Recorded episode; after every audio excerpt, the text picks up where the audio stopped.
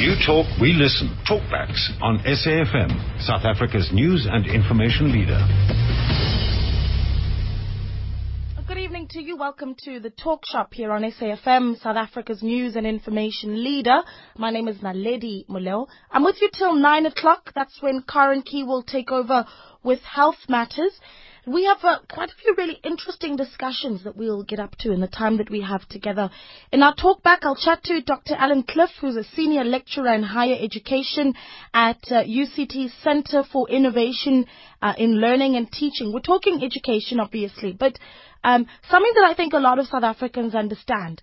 A lot of uh, young people who matriculate in South Africa and qualify on paper to study further are mostly just not ready to deal with the rigors of university education. So we'll find out what the data really is. How many of these students are just not university ready? And we can't spend too much time blaming basic education because we also need to start finding solutions. So what are some of those solutions? Feel free to send an SMS to the number 34701 Good news as well, our SMSs were 2 Rand um, for each that you sent. Now, uh, they're charged only at 1 Rand. So I think that should be uh, incentive enough to uh, motivate you to then call in or, or send us your SMSs. 34701. Um, if you'd like to give us a call, the number is 0891 104 207. After the discussion with Dr. Cliff, I'll then chat to Thembiso Mthembu, who's the founding director of the Her Rights Initiative uh, looking at various reports of forced sterilization that have come up in the news this year. So we look at this, um, this, this human right violation, and we're asking, is there a law that recognizes and addresses such cases, and why are we seeing uh, such infringements of, of, of human of, of, of, women's rights. Three four seven zero one to send your SMSs. After eight o'clock, a word that um, you, we hear too often in South Africa the word coconut. We understand what who the coconut really is in South Africa and what their role is 21 years into democracy. I'll chat to Panashe Chigumadzi, who's um, uh, Wits Ruth First uh, Fellow at Wits University. Um, Panashe spoke yesterday at the Wits Ruth First Memorial Lecture that took place uh, and talked a bit about um, what the mindset of South African coconuts really is, and I say that with inverted commas when I say coconuts. Um, what is the mindsets of, of, of, South African coconuts? Where do they belong? Um, in the context of where we are as a country and how we relate to each other um, as people of different races. 34701 to send your SMSs. All that and more coming up on the talk shop. Feel free to tweet me as well. The handle is uh, at Naledi Moloi. Also tweet at SAFM Radio. Naledi Moloi on SAFM. You're on the talk shop. Send your SMSs to 34701. So, uh, most of the young people who matriculate in South Africa and qualify on paper to apply uh, to study further simply aren't ready for the rigors of university education. And this is not a sweeping generalization. It's proved uh, by the data collected over five years as part of the country's national benchmark test in academic literacy. I'm joined on the line by Dr. Alan Cliff, Senior Lecturer in Higher Education at uh, UCT Center for Innovation and Learning and Teaching. Doctor, good evening. Welcome to the talk shop. Uh, hello, lady, and good evening to your listeners. So good to have you with us. Um, I think maybe let's Thanks. let's uh, go for, take a few steps back, look at the national benchmark test in academic literacy. Um, what it is that the that the benchmark test aims to to really achieve, and it's not necessarily a, a replacement for the matric exams, correct? Mm. That's yeah, that's correct. It is definitely not a replacement for the school leaving examination. Uh, the data we've collected is meant to be complementary to uh, the results of students on the school leaving exam. Right. And now let's look at the, the findings from last year, just so we can understand mm-hmm. where we actually sit. Mm-hmm.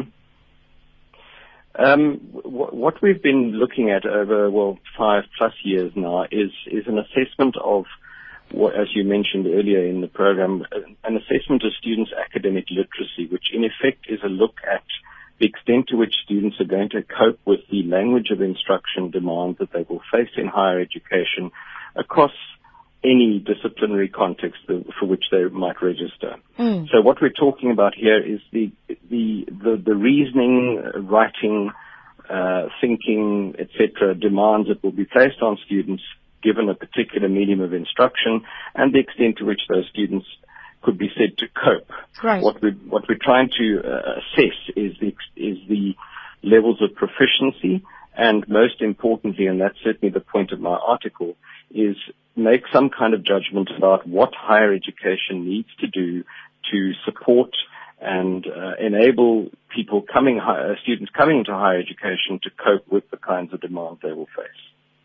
Um, I think obviously we need to then understand how many students it is we're talking about. If you've got, um, mm-hmm. you know, uh, uh, what is it, 700,000 students that are on paper ready for university, how many of those really aren't? Yeah, it's it's seventy thousand. The yeah. sample that we that we draw on hmm. um, is is and just to be clear, this is an applicant pool. So so so not, not obviously not all school leavers because not all school leavers want to access higher education. But roughly, if one looks at the ballpark figures, um, roughly one third of that 70,000 uh, could be said to be ready in, in, to cope with the demands they will face. So that means that about two thirds of students looking to enter higher education will need some form of extended or um, supported curriculum, and uh, and uh, and that means that we, as a higher education sector, need to be able to address some of those needs. We can't simply say uh, students are underprepared and they should come into conventional curriculum and then just either sink or swim. What we're saying is there's good data available now that can enable us to do something to address those those those issues that of underpreparedness. Yeah, the argument is always going to be that um, preparing students for tertiary education is the job of basic education. Um, mm-hmm. But we're obviously failing. If those are the results, we're obviously failing to do that. Um, and, and then you're going to hear comments like, why is it higher education's responsibility to get those students ready? Mm. Okay. Yes, well, let me start with your second comment. Mm. It's, in my view, it's everybody's responsibility to make sure that students uh, are ready to cope with higher education and eventually graduate in the numbers that we need for national development.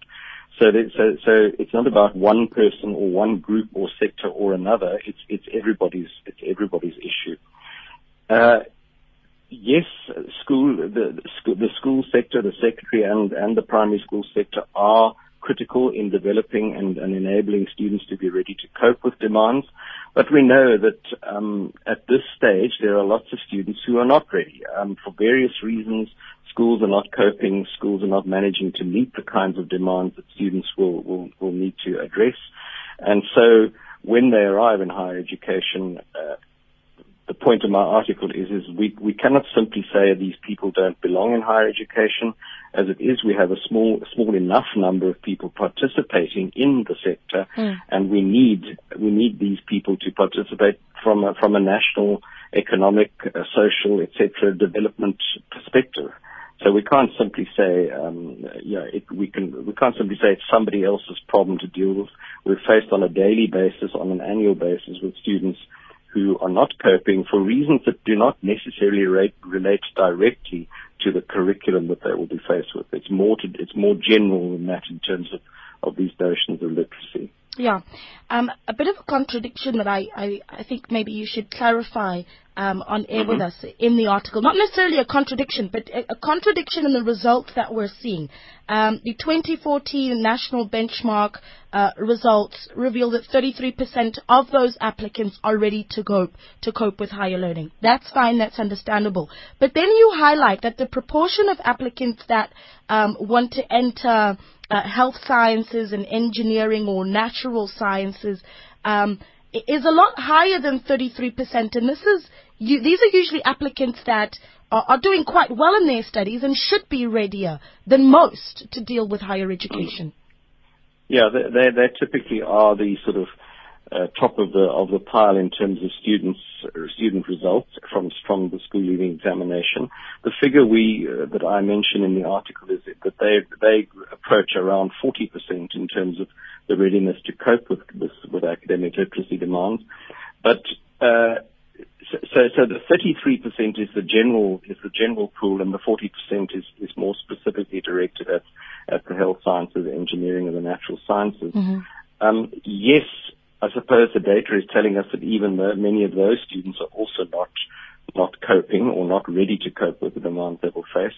But what we, I suppose, what the, the real reason for presenting that kind of data is to is to tell us that we we can't necessarily take a generic sort of one size fits all approach to addressing the problems. We need to look at at data across a range of disciplinary contexts because that, that may indicate to us that we need different forms of provision and support according to the kinds of, of or according to the kinds of applicants we have and also according to the programs for which they're registered to study. Yeah. Uh, forgive me if I sound a bit bleak in this question, but uh, how do these results perhaps compare to previous years and matriculants that are coming out um, in, in previous years, before 2014? Mm. Are we on a sinking ship? Are things getting worse? Mm, no.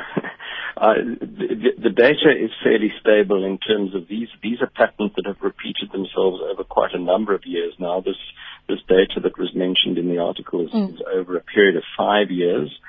Um, we think the value of the data is telling us that there, it is at least telling us that the, the, the, situation is not, as you put it, getting worse or becoming bleaker.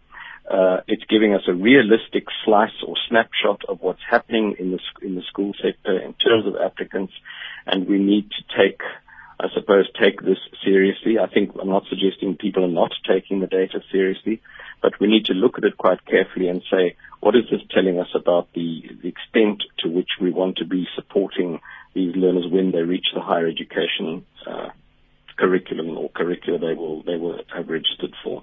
All right. Well, I'm going to open up the lines and uh, perhaps hear a few sure. suggestions as to um, how our listener thinks that uh, higher learning institutions should be assisting to get these students ready uh, for university. 34701 to send your SMSs. Give us a call on 0891 104 207. Chat, converse, rant, rave, whatever you call it. Do it on the Talk Shop, only on SAFM. You're on the talk shop. My name is Naledi Moloi. Send your SMSs to the number 34701. Your SMSs are charged at one rand. Uh, we're talking about how we get our matriculants ready for university. What are your suggestions? What role um, do you think higher learning really, higher education in the sector, higher education really does have to play in getting the students ready? 34701 or give me a call. The number's 0891 104 207. Still chatting to Dr. Alan Cliff, uh, Senior Lecturer in Higher Education at UCT's Center for Innovation in Learning and Teaching. Uh, before we start getting into some of the recommendations that you have, Doctor, uh, maybe mm-hmm. w- what we should do is actually define academic readiness so that we're, we're able to understand where our students really are struggling. Mm-hmm. Uh, well, the, the, the, work we're doing is specifically related to what we call, ac- in this case, academic literacy. We're looking at uh, the extent to which um,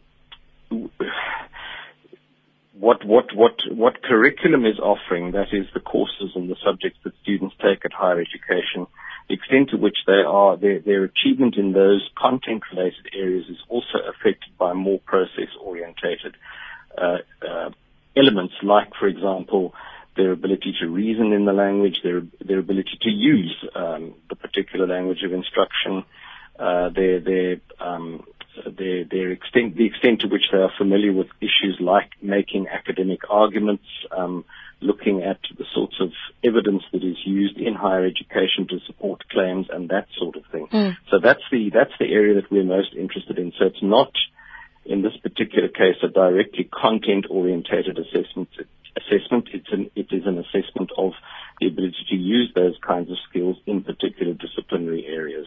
Right. And maybe talk us through some of the recommendations that you have as to what universities mm-hmm. uh, can do to help. Because the concern here uh, could be that when we talk about getting students ready for varsity, are we necessarily saying that we should water down the content so that students are able to comprehend? Um, what is it exactly that we're talking about? Mm. Now, I, I think we we already have very good models in place in higher education in this country in the form of things like, for example, extended curricula and so on, which very clearly tell us we're not talking about so-called watering down the curricula.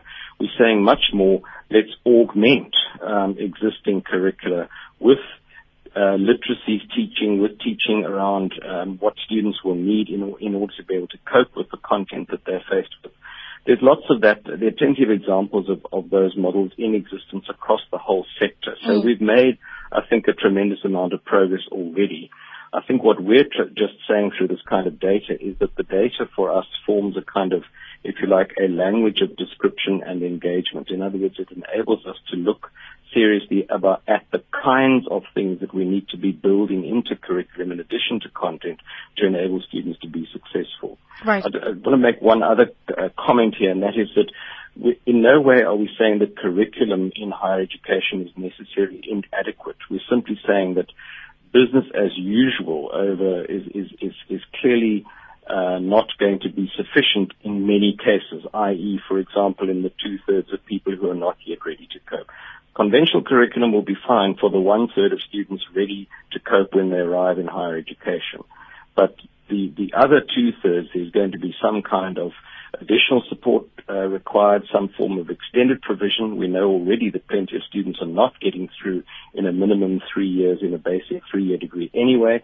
We might as well face that reality square on, and many, many us do, and we need to do something, I suppose, more about it. And what we're saying particularly is that the, the more about it should be uh, contextual, uh, context-based. In other words, the kind of interventions that we offer should be based in the context of particular disciplines, not some kind of add-on uh, um, provision, because that that is not necessarily going to be successful. Students need to be able to learn to to develop their thinking and their reasoning and their literacy in the context of particular disciplines, not mm. just in some kind of generic way. And is that what UCT is doing for those students that fall within that two-thirds category? Yeah. Certainly, uh, there are plenty of examples of that at the University of Cape Town, but there are plenty of other very good examples around the whole sector at, at many other higher education institutions in the country. It's not specific to UCT. Plenty of national debate and plenty of considerations around this, including, as some of your listeners may know, uh, considerations of making a four-year degree program a kind of standard uh, curriculum instead of the three-year program. So this is not a debate that is particular or peculiar to UCT. It's, mm. it's a national debate. Mm. And uh, one of the concerns, obviously, is the costs associated with um, either extending degrees to become four-year degrees mm. or those programs that are then in place to get those students um, to mm. cope within varsity? Are they, sh- should there be perhaps more considerations around the costs associated with such programs? Yeah. Look, there have been quite careful considerations of the cost implications of of an extended uh, degree program and of, for example, making the the the basic three-year degree program into a four-year degree program. Uh, my colleague Ian Scott and others have worked on this kind of this kind of modeling, and they've looked at the financial implications of these of these uh, different provisions. But I mean, I would put it to you as the listeners, there's a, there, there, what is the cost of us not doing something? Mm. What is mm. the cost of us not being successful in addressing some of the needs of school leavers accessing higher education? We know already, de facto, many students are not finishing in three years. So that's already a cost both to the sector and also to individual students and their parents and the like. So we might as well, again, face that reality and say, what, what can we do that is that is that is going to increase the likelihood that students will be able to complete their degrees in minimum time. Yeah. Uh, talk us through the work of the Center for Innovation in Learning and Teaching at UCT, perhaps programs yeah. that you are working on in that regard. Okay, we, we, there are there are three divisions in the centre. One one of which is is academic staff development as a focus area, and the main purpose of that particular area is looking at the extent to which we can support academics in their disciplinary teaching in developing programs, uh, curriculum, uh, assessment uh, support, uh, assessment interventions, and the like that will enable that will enable students to be more successful. So our focus is on academics and their teaching and learning challenges which they face.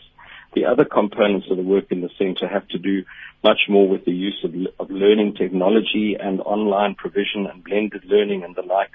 Uh, again, with the staff development focus, but with the with the with the key focus there on on on what can we do in terms of supporting academics in their developing these kinds of uh, learning interventions. And the key focus there is on pedagogy. We, we think the, the, the, the teaching element, the pedagogical element must come first. Technology flows from that. Yeah. And the third bit of our work has to do with curriculum development and curriculum design in both face-to-face type interventions and in terms of online and blended provision. Would it be a big ask to suggest that the Center for Innovation and Learning uh, and Teaching perhaps uh, then start to focus on students that would be coming into UCT in the next uh, three, four, five years in the various uh, schools and high schools that they are in already to start getting them ready right from the beginning?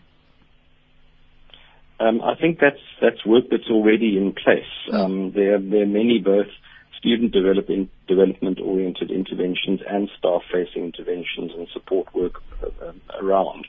So uh, it wouldn't be new work. It would be work that would be continuing, and it's not, by the way, work only done by the Center for Innovation, in Learning and Teaching. It's work that's done by our academic development program. It's work that's done in the faculties uh, work that's done across the, across a range of disciplinary contexts and also from the centre within within something which is called the Centre for Higher Education Development, within which CILT is located. Yeah. Uh, moving beyond the educational blame game in South Africa, that article there by Dr. Alan Cliff. How do we take a look at the article?